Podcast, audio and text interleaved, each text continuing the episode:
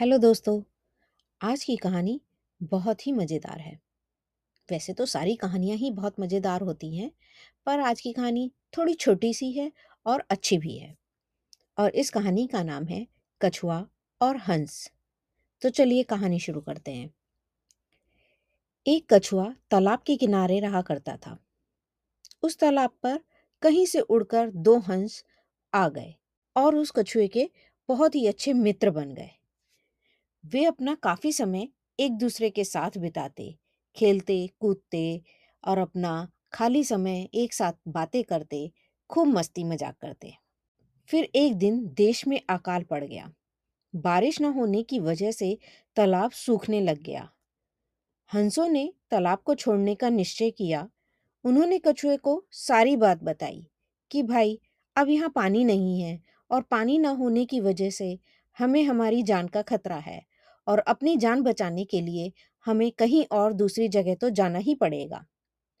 कछुआ बहुत परेशान हो गया, क्योंकि कछुआ उड़ नहीं सकता था और हंस तो उड़ सकते थे। वह बोला, तुम लोग मुझे यहाँ मरने के लिए अकेला कैसे छोड़ सकते हो? मुझे भी अपने साथ ले चलो। उसने हंसों से प्रार्थना की। हंस तो उड़ सकते थे, परंतु कछुए को अपने साथ कैसे लेकर जाते? तो तीनों ने मिलकर कुछ सोच विचार करा और उन्हें एक उपाय सूझा।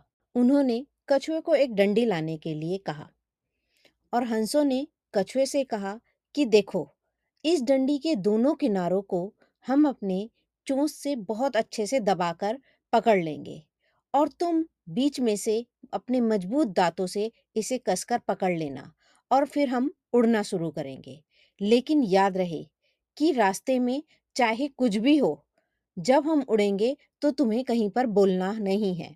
अगर तुम बोले तो तुम गिरकर नीचे मर जाओगे और हम किसी अच्छे सुरक्षित स्थान पर नहीं पहुँच पाएँगे। कछुए ने कहा कि आप चिंता ना करो, जैसे आप बोलोगे, मैं वैसे ही करूँगा।